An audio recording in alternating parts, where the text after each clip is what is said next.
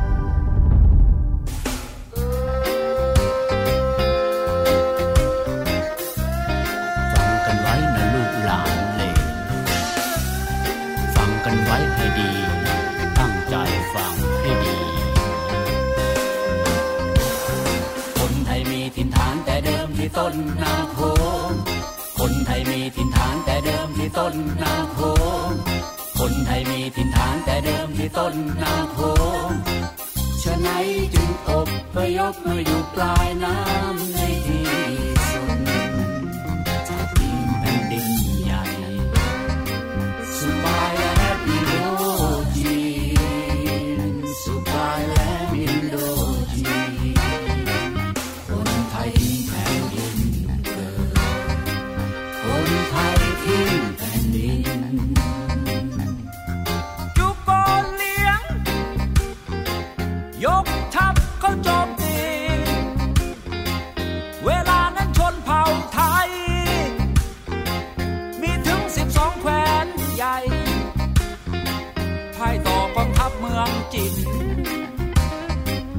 งทรงสวยทรงบรรณาการ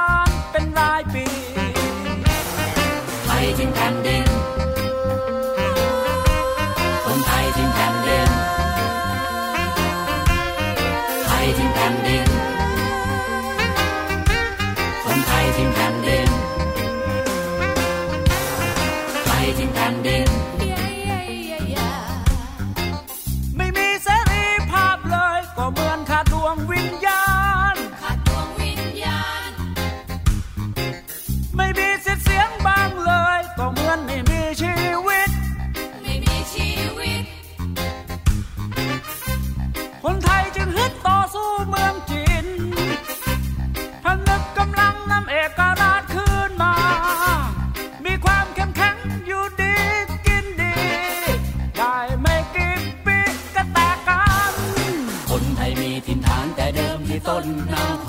งคนไทยมีถิ่นฐานแต่เดิมที่ต้นนาำโขงคนไทยมีถิ่นฐานแต่เดิมที่ต้นนาำโขงฉะนั้นจึงอบพยบมาอยู่ปลายน้ำ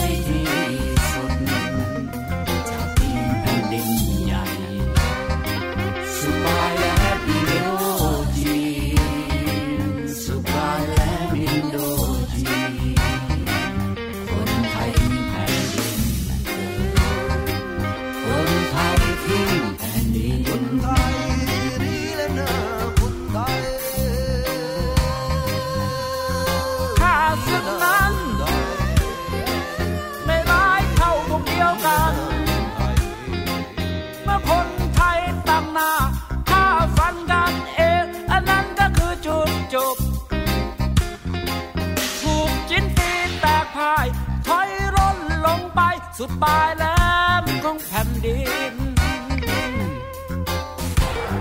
ไทยทิ้งแผ่นดิน คนไทยทิ้งแผ่นดินไทยทิ้งแผ่นดินคนไทยทิ้งแผ่นดิน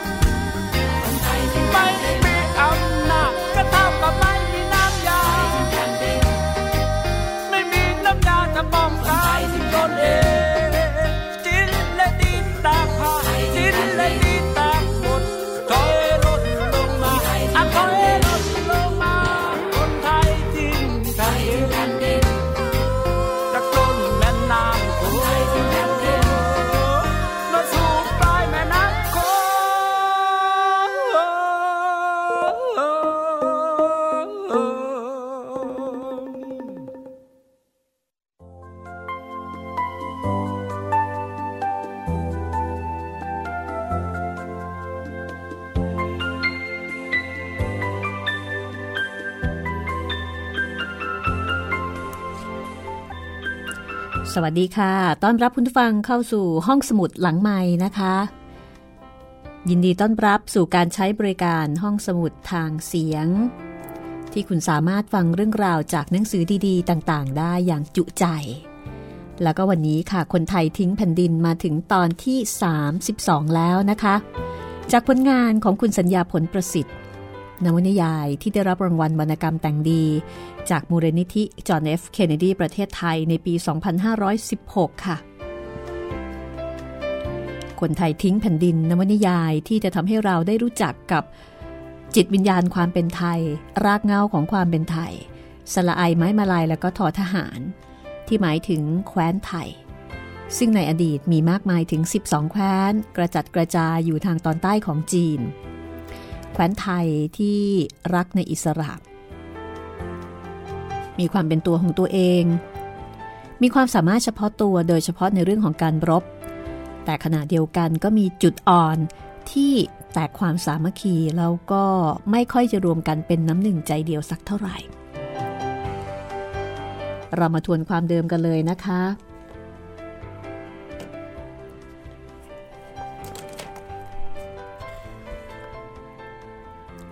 ความเดิมตอนที่แล้ว ทัพไทยและทัพจินผลัดกันแพ้ผลัดกันชนะ กุมภาวาส่งคนไปลอบฆ่าเตียวเหลียง ส่งลาวอ้ายกับพันน้อย แต่ก็ไม่สำเร็จ เตียวเหลียง จับทั้งสองคนได้ ตอนแรกตั้งใจจะลงโทษ แต่แล้วก็เห็นลาวอ้าย แสดงความเด็ดเดี่ยว โดยการเอามือตัวเองเนี่ยไปเผาไฟ เตียวเหลียงชื่นชมในความกล้าหาญของลาวอ้าย ปล่อยทั้งคู่กลับมาหากุมภาวา กุมภาวารู้สึกท้อใจในการรบเหลือเกิน เพราะว่าเพื่อนๆร่วมรบล้วนล้มหายตายจากไปกันเกือบหมด มีคนบอกกุมภาวาว่า บางทีอาจจะมีดินแดนอื่นที่ดีกว่านี้สำหรับคนไทยก็ได้ กุมภาวานำทัพออกขวางทัพเตียวเหลียง ทัพไทยเป็นฝ่ายได้เปรียบ แต่ในขณะที่กำลังดีอกดีใจอยู่นั้น สีเผาก็ได้สังเกตเห็นว่า กุมภาวามีอาการสะดุ้งแล้วก็ตกตะลึง อย่างที่สีเผาไม่เคยเห็นมาก่อน เรื่องราวจะเป็นอย่างไรต่อไป ติดตามได้เลยค่ะ กับตอนที่ 32 คนไทยทิ้งแผ่นดิน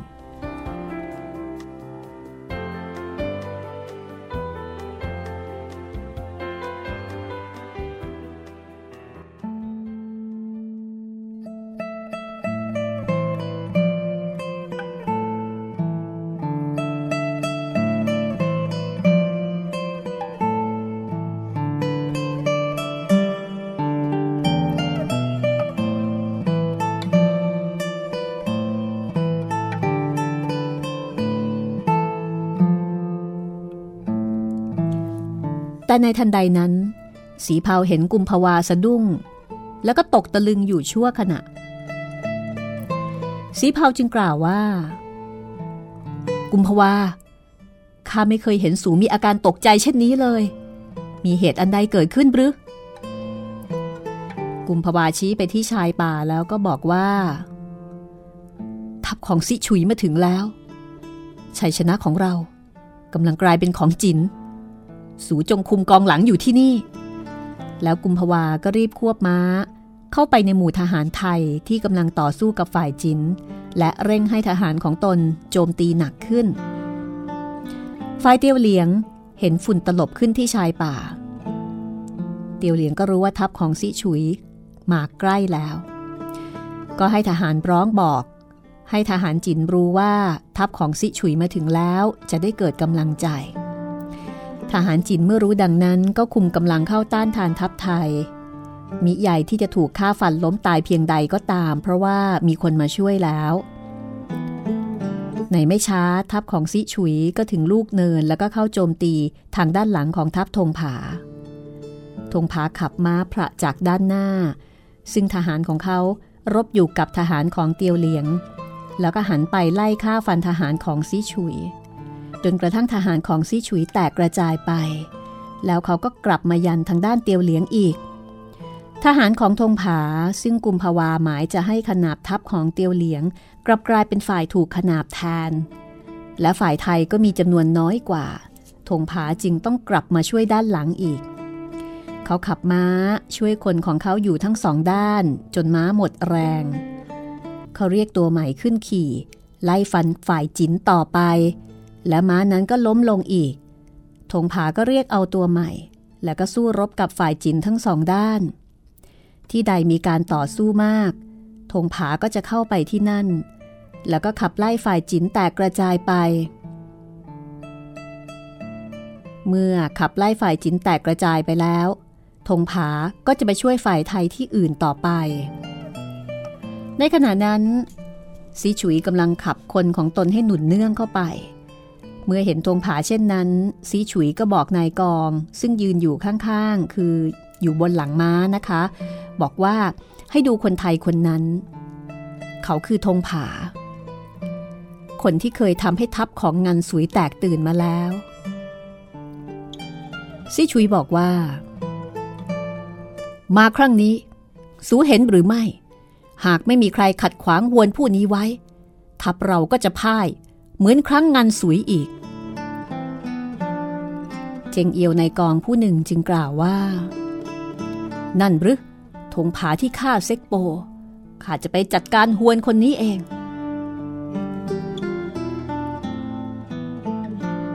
แล้วเจงเอียวก็พุ่งม้าไปพร้อมกับชูดาบเหนือหัว เมื่อเข้ามาใกล้ตรงที่ธงผากำลังสู้กับทหารจิน เจงเอียวก็ร้องไปว่า ห้วนป่า สู้รบกับทหารเลวของเราได้เท่านั้นหรือ มาลองดาบของข้าบ้าง ธงผาก็พุ่งม้าไปอย่างเจงเอียว เขาแกว่งดาบอยู่เหนือหัว ทหารทั้งไทยและจินมองเห็นเหมือนธงผาถือดาบอยู่สี่เล่มพร้อมกัน และขณะที่เจงเอียวจะฟันลงมานั้น ดาบของธงผาก็ตัดลำตัวของเจงเอวขาดเป็นสองท่อน แต่ยังคงทับกันอยู่เหมือนเดิม และแขนของเจงเอียว ก็ยังเงื้ออยู่เช่นนั้น ต่อเมื่อม้าพงกขึ้น ร่างของเจงเอียวจึงร่วงลงอย่างพื้นดิน จากนั้นธงผาก็หันไปขับไล่ทหารจินต่อไป ไทยผู้หนึ่งกำลังถูกจินสองคนรุมธงผาเข้าไปแทงจินคนหนึ่งตาย อีกคนหนึ่งหยิบหอกซัดที่ตกอยู่ที่พื้นดิน แล้วก็พุ่งไปถูกแขนธงผา ธงผาก็พุ่งม้าไปยังจินนั้น แต่จินนั้นหลบไปอยู่หลังต้นไม้ และหลบธงผาไปมา โดยใช้ต้นไม้นั้นบังธงผาก็ยืนขึ้นบนโกรนแล้วเงื้อดาบฟัน ฟันทั้งต้นไม้และคนจินที่หลบอยู่ จนกระทั่งร่างขาดเป็นสองท่อน แล้วธงผาก็ไล่ฆ่าฟันทหารจินต่อไป ในขณะที่ร่างของเขานั้นได้รับบาดแผลเพิ่มขึ้นเรื่อยๆ จากคมอาวุธของฝ่ายจิน ทหารจินรับการฝึกมาอย่างดีแล้ว แล้วก็รู้ว่า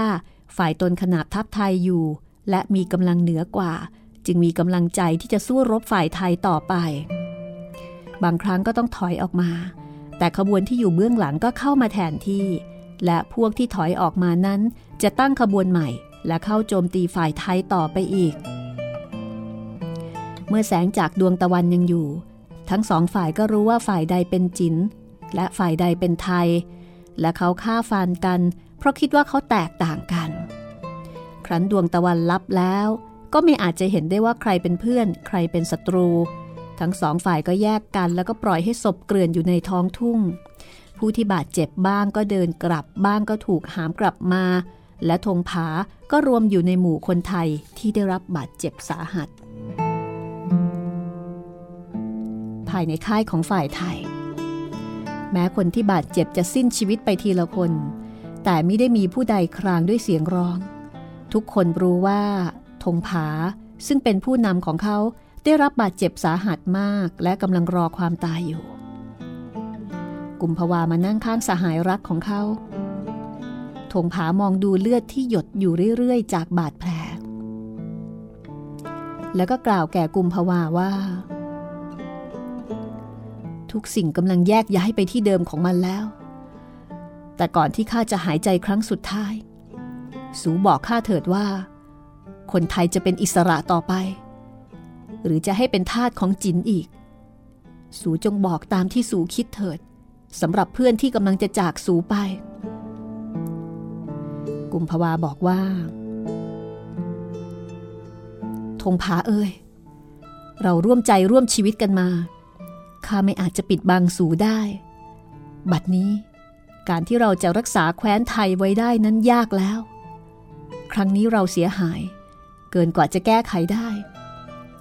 ข้าจะถอยไปยังเมืองลือ ที่นั่น สูจะได้บุตรและภรรยาดูแล จนกว่าจะหายป่วย สูจงพยายามรักษาตัวเอาไว้เถิดธงผานิ่งอยู่ แล้วก็พยุงกายขึ้นนั่ง ข้าพอใจแล้ว ที่ได้ตายก่อนที่ชาวจินจะมาเป็นนายของข้า กุมภาวาเอ่ยเมื่อสูกลับไปยังเมืองลือ จงบอกรำพาภรรยาข้าให้พาบุตรไปทางใต้ ให้พ้นจากอำนาจของจิน อย่าให้คนจินกวาดต้อนลูกไปเป็นทาสในแคว้นจินเลย แล้วธงผาก็สิ้นใจในขณะที่นั่งอยู่นั้น ทุกคนก้มหน้านิ่ง สักครู่หนึ่ง กุมภาวาก็เงยหน้าขึ้น กล่าวแก่คนณที่นั้นว่า เมื่อใดเล่า คนไทยจะมีผู้นำเช่นธงผาอีก เขาเหนือคนทั้งปวงในกำลังและฝีมือ แต่หัวใจของเขาเมตตาเป็นที่สุด เขาเป็นหัวหน้าปกครองคน แต่เขาชังการใช้อำนาจ คนเช่นนี้ยากที่จะหาได้แล้วกุมภาวาก็จับร่างของธงผาให้นอนลง และทุกคนที่นั่นก็อาลัยธงผายิ่งนัก จากนั้นทัพไทยก็ถอยไปยังเมืองลือ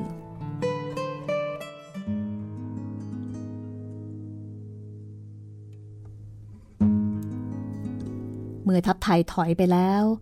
เตียวเหลียงก็บอกกับซีฉุยว่าตอนนี้ทัพไทยกลายเป็นเสือลำบากไปแล้ว แต่เยี่ยงเสือลำบาก ทัพไทยจะสู้อีก เมื่อศัตรูเข้าไปใกล้ ข้าจะตามทัพไทยไปยังเมืองลือ สูจงนำทัพของสูไปยังเมืองเชียงแส กลุ่มภาวาจะไม่อาจแยกทัพออกเป็นสองได้ จะปล่อยให้เชียงแสตัดสินโชคชะตาของตนตามลำพังซีฉุยก็ถามว่า เหตุใดสูจะให้ข้าไปยึดเชียงแสเล่า หากว่าเราทั้งหมดตรงไปยังเมืองลือ เราก็จะยึดเมืองลือได้ กุมภาวาไม่มีกำลังพอจะสู้กับเรา แล้วเชียงแสก็จะเป็นของเราโดยไม่ต้องสู้รบซีฉุยเอ่ยเรามาครั้งนี้มีได้ประสงค์จะฉกชิงเอาที่ดินของคนไทย แม้เราจะมาด้วยดาบ และด้วยอำนาจของกองทัพ แต่เราต้องการเป็นมิตรกับคนไทย และต้องการให้คนจินรู้จักปกครองด้วยความดี เมื่อการศึกเสร็จแล้ว เราจะให้คนไทยอยู่ใต้การปกครองที่ไม่มีการแตกร้าวกันเอง ข้าอยากให้การปกครองของเราในแคว้นไทย ดีกว่าการปกครองที่คนไทยใช้กันเอง สูจงไปที่เชียงแสเถิด บอกชาวเมืองว่า ขอให้ทัพของสูได้พักในเมืองอย่างเพื่อน ถ้าชาวจินคนใดข่มเหง สูจงประหารชาวจินนั้น เสียด้วยมือของสูเอง สูจงไปสำแดงความดีของชาวจินให้ปรากฏไว้ที่เมืองเชียงแส แล้วต่อไปข้างหน้า แคว้นไทยอื่นๆ จะได้ไม่เกลียดอำนาจของจิน การปกครองของเราก็จะสะดวกขึ้น สูอย่าให้ทหารจินทำอันตรายทรัพย์สินและร่างกายของชาวเมือง ไม่ว่าชายหรือหญิง แม้แต่ข้าวหยิบมือเดียว ก็อย่าขืนใจเอาของเขามาเตียวเหลียงกำชับซิฉุย จากนั้นซิฉุยก็นำทัพของตนไปยังเชียงแส ส่วนเตียวเหลียงก็นำทัพมุ่งไปยังเมืองลือ ระหว่างทางเตียวเหลียงให้ทหารของตนหยุดบ้าง เพื่อซ้อมการต่อสู้ประชิดตัว เรื่องราวจะเป็นอย่างไรต่อไป ติดตามได้หลังเพลงนี้ค่ะ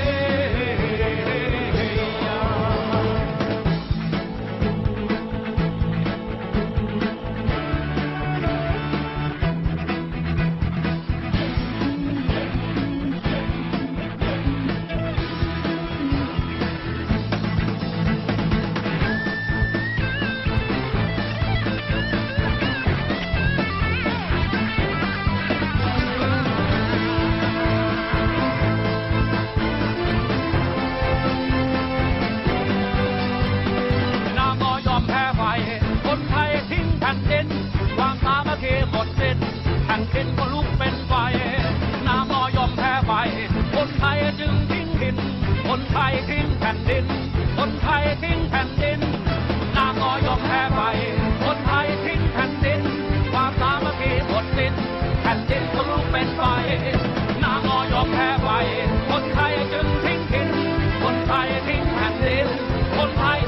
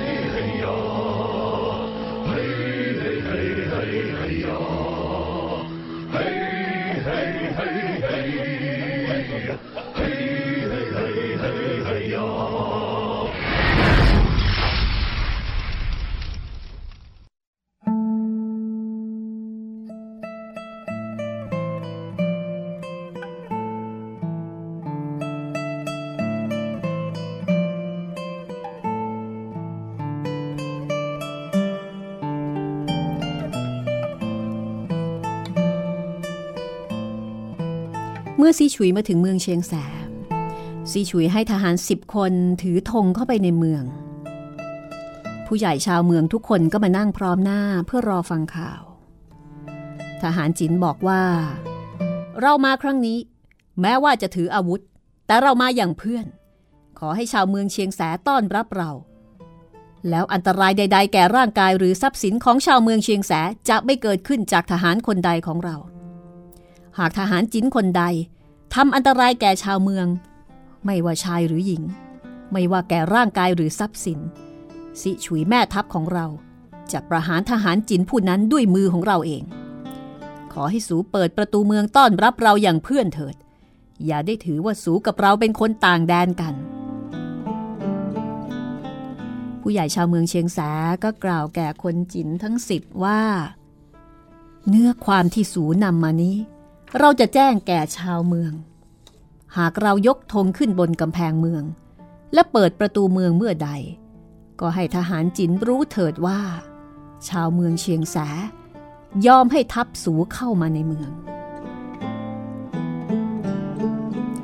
แล้วคนจินก็กลับไปแจ้งแก่ซี่ฉุยซี่ฉุยก็ให้ทหารของตนตั้งกระโจมเอาไว้ชิดกำแพงเมือง โดยไม่ได้ป้องกัน คือไม่ได้ทำการป้องกันค่ายแต่อย่างใด อีกสามวันต่อมา ชาวเมืองเชียงแส ชักธงขึ้นบนกำแพงเมือง และเปิดประตูเมืองต้อนรับทัพของซิฉุย บนกำแพงเมืองนั้น มีหญิงมากมายเรียงรายอยู่ บางคนก็อุ้มลูกเอาไว้ที่เอว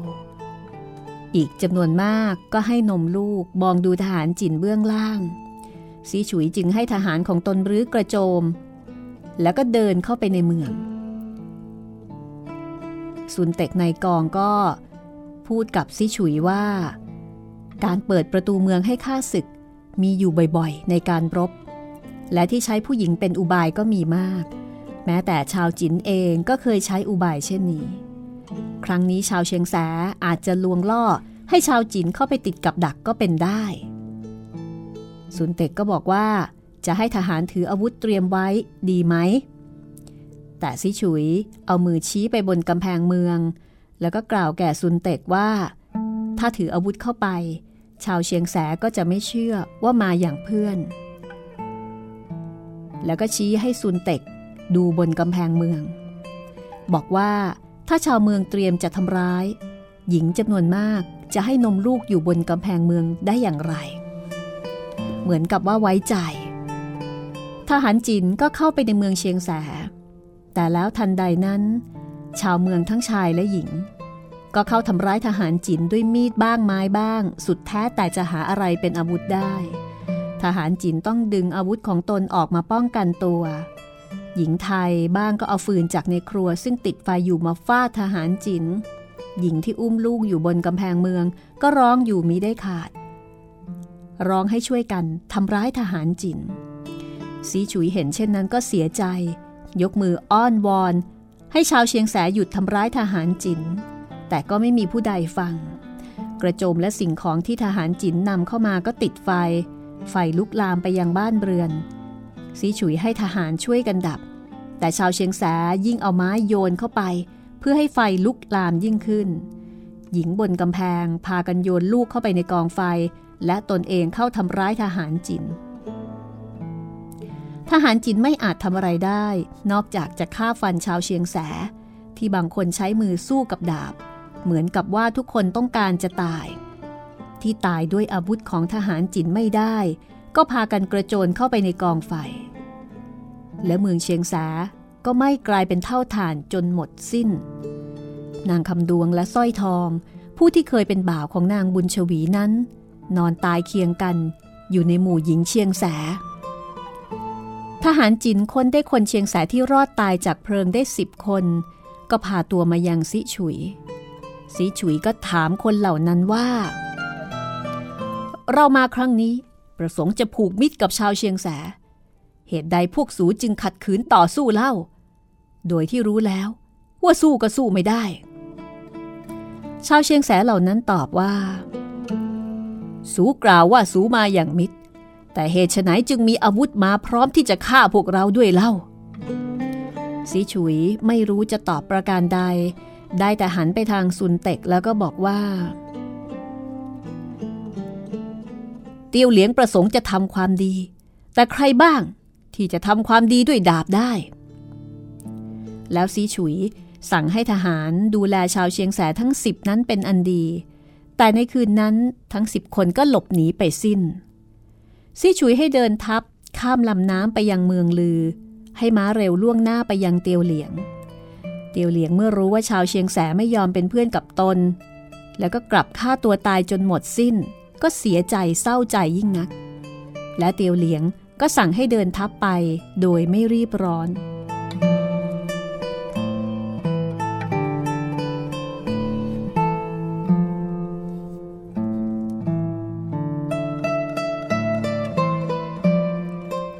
เมื่อข่าวไปถึงกุมภาวา ว่าชาวเมืองเชียงแสเผาเมืองและผู้คนตายหมด กุมภาวาถึงกับก้มหน้านิ่งน้ำตาร่วง ในที่สุดก็กล่าวแก่เพื่อนที่ยืนอยู่ข้างๆว่า ให้เราออกไปทำการรบนอกเมืองเถิด หญิงและเด็กจะได้ไม่เดือดร้อน แล้วกุมภาวาก็นำทัพออกไปนอกเมือง ย้อนขึ้นไปหาทัพเตียวเหลียง ครั้นถึงทางเหนือของทะเลสาบ ตรงนั้นเป็นที่ต่ำ มีบึงเล็กบึงน้อยอยู่ทั่วไป กุมภาวาจึงให้ตั้งมั่นอยู่ ครั้นรุ่งขึ้น กุมภาวาก็กล่าวแก่สีเผาว่า เย็นนี้ทัพเตียวเหลียงจะมาถึง เราจะสู้ทัพของเตียวเหลียงอยู่ที่นี่ เพราะว่าที่ดินตรงนี้ ดินไม่เป็นผืนเดียวกัน การรบ จะเป็นการต่อสู้ประชิดตัว เมื่อทัพเตียวเหลียงมาถึง เราจะโจมตีทันที เราอาจจะทำลายทัพของเตียวเหลียงได้ แต่ว่าสีเผาสูได้เห็นแล้วว่า ในกิจการของมนุษย์มีความไม่แน่นอนอยู่เป็นอันมาก ถ้าการรบวันนี้ผิดจากความคาดหมายของเรา และบังเอิญเราไม่ได้พบกันอีก สูจงบอกข้าเถิด ระหว่างการหนีกับความตาย อย่างที่ชาวเมืองเชียงแสยอมทั้งเมืองนั้น สูจะเลือกเอาทางใด สีเผาก็บอกว่าข้ารู้ว่าครั้งนี้หากเราเอาชนะไม่ได้ โอกาสที่เราจะทำลายทัพจินก็จะไม่มีอีกแล้ว และไทยจะต้องขึ้นต่อจินอีกครั้งหนึ่ง หากเราแพ้ในครั้งนี้ข้าจะขอตายตามเพื่อนของเราที่ตายไปแล้ว ในการต่อสู้เพื่อความเป็นไทยข้าจะไม่หนีไปฟังข่าวความเป็นทาสของแคว้นไทยอีก กุมภาวาก็บอกว่า สีเผา ในการลุกขึ้นต่อสู้อำนาจที่กดขี่นั้น บางคนก็ทำสำเร็จ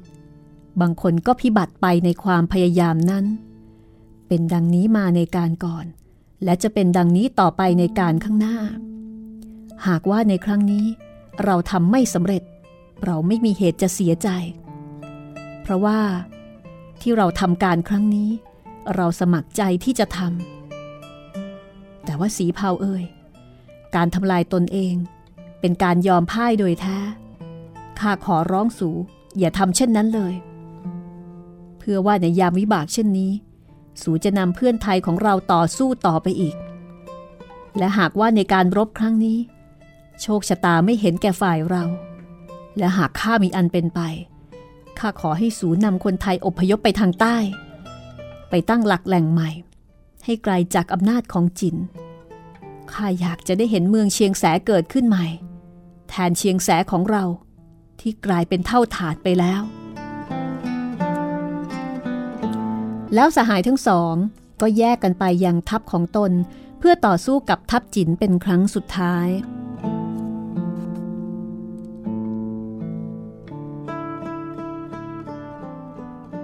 เมื่อทัพเตียวเหลียงมาใกล้ทะเลสาบ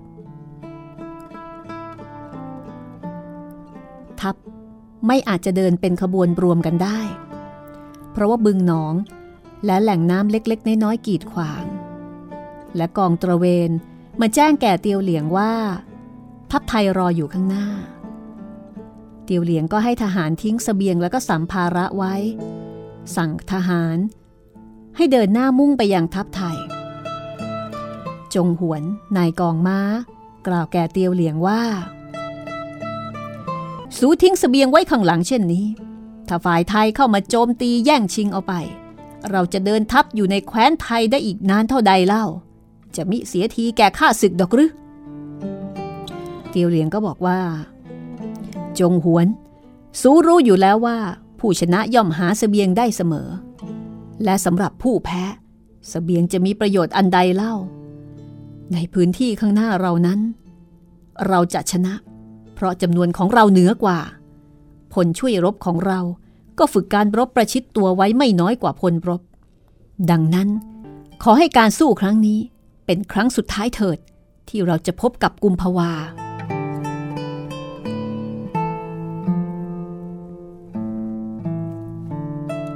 แล้วเตียวเหลียงก็นำทัพมุ่งไปข้างหน้า เมื่อทั้งสองฝ่ายเข้าปะทะกัน การรบเป็นการต่อสู้อย่างประชิดตัว ไม่มีฝ่ายใดตั้งขบวนณที่นั้นได้ และที่แถบนั้นก็ลื่นมาก การรบสับสนยิ่งขึ้น เตียวเหลียงถูกฝ่ายไทยรุมรอบด้าน แล้วก็ถูกแทงด้วยหอกซัดที่สีข้าง คนไทยคนหนึ่ง ฟันเตียวเหลียงด้วยขวาน ถูกไหล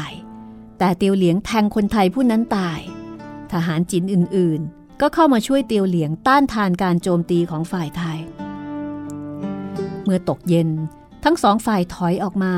แล้วก็ทิ้งร่างไร้ชีวิตของทหารฝ่ายตนไว้เบื้องหลังเป็นอันมาก กุมภาวาถูกหามมาพร้อมกับคนไทยอื่น ๆ ที่บาดเจ็บสาหัส และภายในกองทัพไทย คืนนั้นทุกคนมีสีหน้าเป็นห่วง เมื่อรู้ว่ากุมภาวาพ่อเมืองของเขาต้องอาวุธสาหัส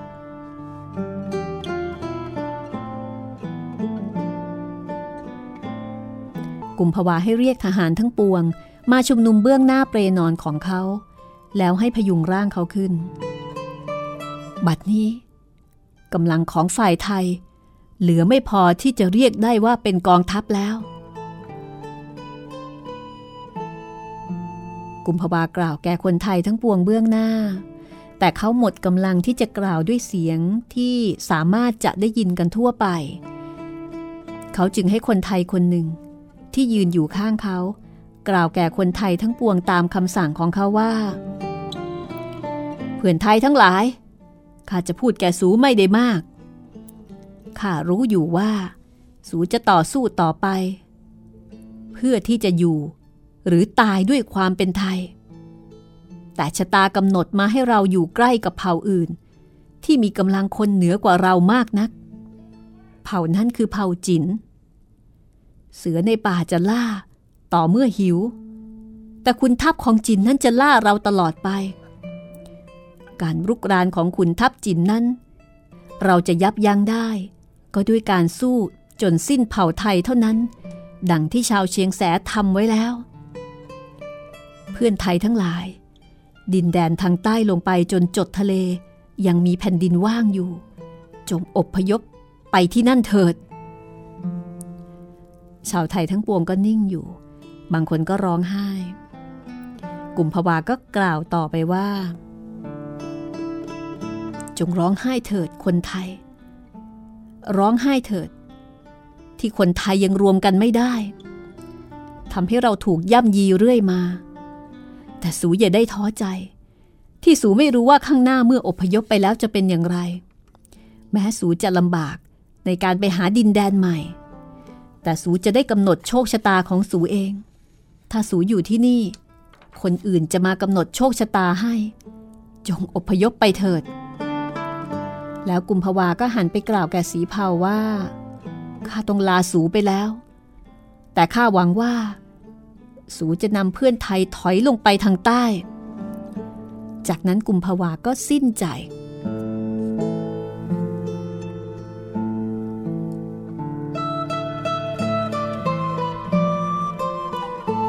ในคืนเดียวกันนั้น ที่ค่ายของจิน ขณะที่ทหารกำลังพยาบาลบาดแผลที่ไหล่ของเตียวเหลียง จินคนหนึ่งนำผ้าคาดเอวผืนหนึ่งมาให้ เตียวเหลียงเอาผ้ามาถือไว้แล้วก็ถามว่าทำไมถึงเอาผ้าผืนนี้มาให้กับเขา จินคนนั้นบอกว่า วันนี้ในสนามรบข้าปะทะกับหนุ่มไทยคนหนึ่ง เราสู้การประชิดตัว หนุ่มไทยคาดผ้าผืนนี้ที่เอว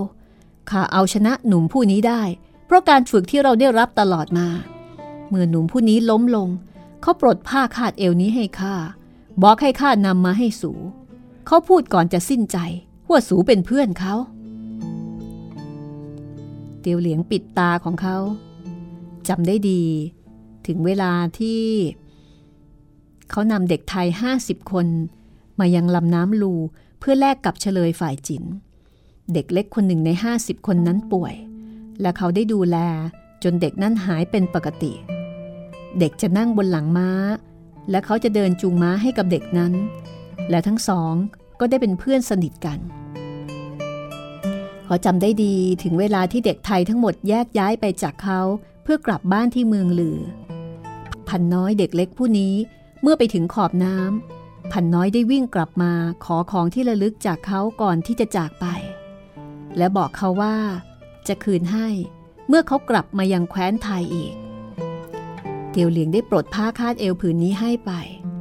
บัดนี้เด็กไทยผู้นี้ซึ่งรักเขา และผู้ซึ่งเขารัก ได้คืนผ้าคาดเอวมาให้ ตามคำที่บอกเขาไว้ แต่ว่าเด็กไทยผู้นี้ ซึ่งถือเขาเป็นเพื่อนตลอดมา ได้ตายเสียแล้ว ในการต่อสู้กับกองทัพที่เขาเป็นผู้นำนำมาเพื่อที่จะยึดแคว้นไทย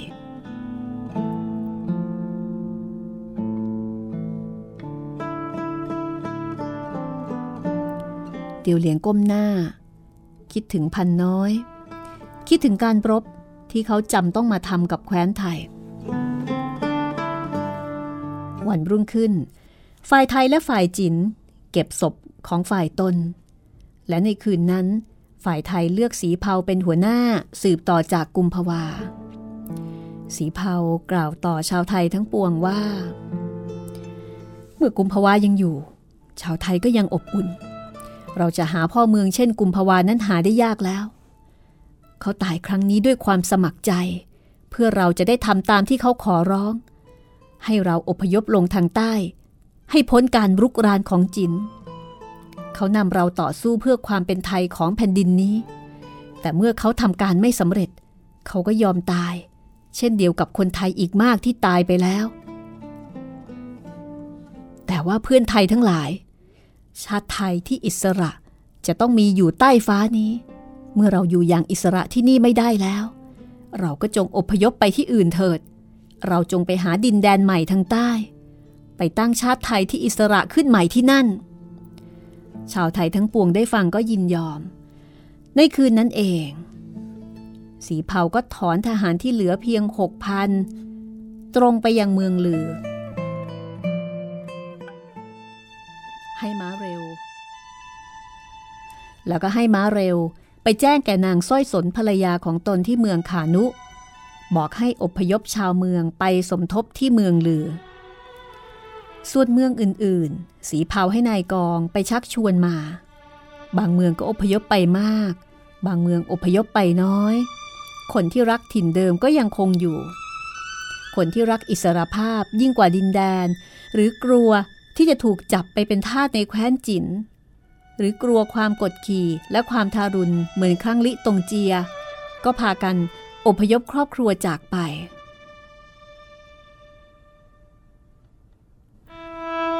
สีเผาแจ้งข่าวแก่ชาวลือ ถึงคำของกุมภาวาที่กล่าวไว้ก่อนสิ้นใจ ชาวลือรักกุมภาวาเหมือนพ่อเมือง และเมื่อรู้ว่า เมืองลือจะต้องเสียแก่จินแน่แล้ว ก็เต็มใจอพยพทั้งสิ้น ครั้งนั้น คนไทยเดินทางออกจากแผ่นดินเดิมของเขา 85,000 เมื่อพ้นประตูเมือง ขุนยวมเจ้าเมืองยูโร กล่าวแก่สีเผาว่า บัดนี้ ชาวเมืองอพยพออกจากเมืองหมดสิ้นแล้ว เราเผาเมืองเสียไม่ดีกว่าหรือศัตรู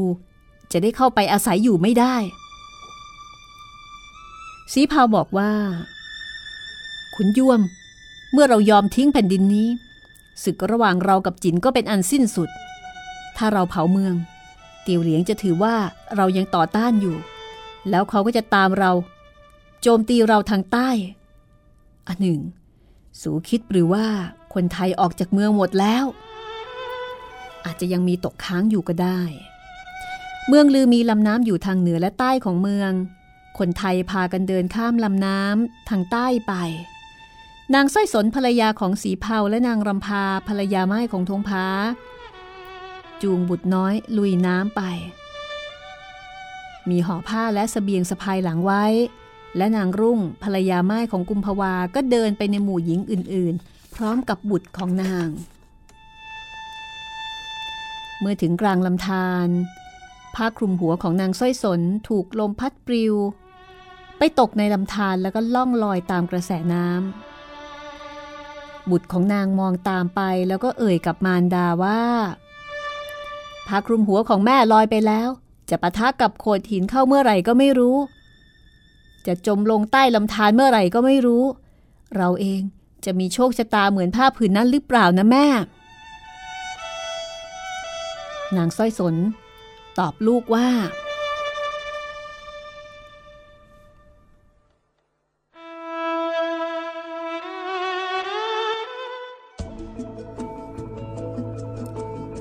ลูกเอ๋ยผ้าผืนนั้นไม่มีอำนาจจะสู้กำลังของลมของน้ำ มันจะจมลงใต้ลำธารเมื่อใดก็ได้ แต่เราจะไม่ยอมอยู่อย่างยถากรรมเหมือนผ้าผืนนั้น เราจะไม่ยอมนิ่งเฉย ยอมรับอำนาจที่มาบังคับเรา เราจึงอพยพจากดินแดนนี้ เพื่อหาที่อยู่ใหม่ข้างหน้า ลูกเอ๋ย อย่าได้ท้อใจไปเลย เรารู้ว่าเรากำลังทำอะไรอยู่ และด้วยใจเช่นนี้ เราจะไม่จมลงเหมือนผ้าผืนนั้น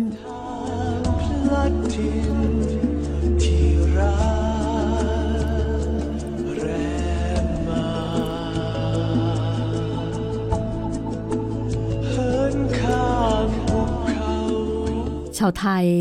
จะอพยพไปหาดินแดนใหม่ได้สำเร็จหรือไม่ ติดตามได้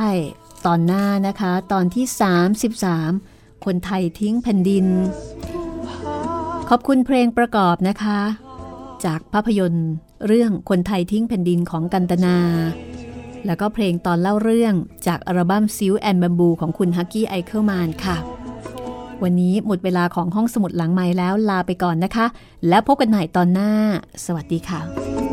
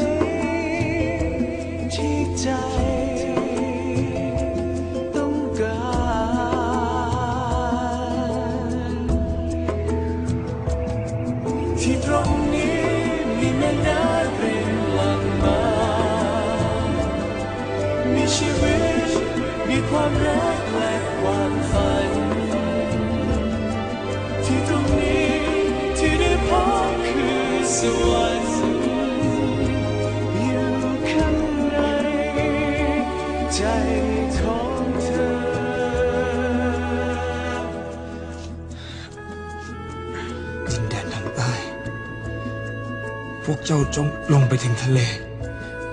ยังมีแผ่นดินว่างอยู่ พวกเจ้าจงพาคนไทยที่เหลืออพยพไปที่นั่นถึงแม้มันจะแสนลำบาก ยากเข็นแค่ไหน แต่ที่นั่นพวกสูสามารถกำหนดชะตาของพวกสสู่เองได้ คนไทยต้องมีอิสระ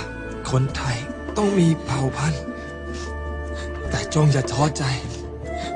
ที่คนไทยรวมตัวกันไม่ได้ ข้าอยู่ที่นี่ อยู่เป็นเสื้อเมือง ให้คนรุ่นต่อรุ่นรู้ว่า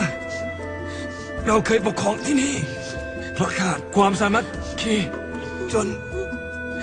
จนต้องทิ้งแผ่นดินหนีที่ตรงนี้มีแม่น้ำรินหลั่งมา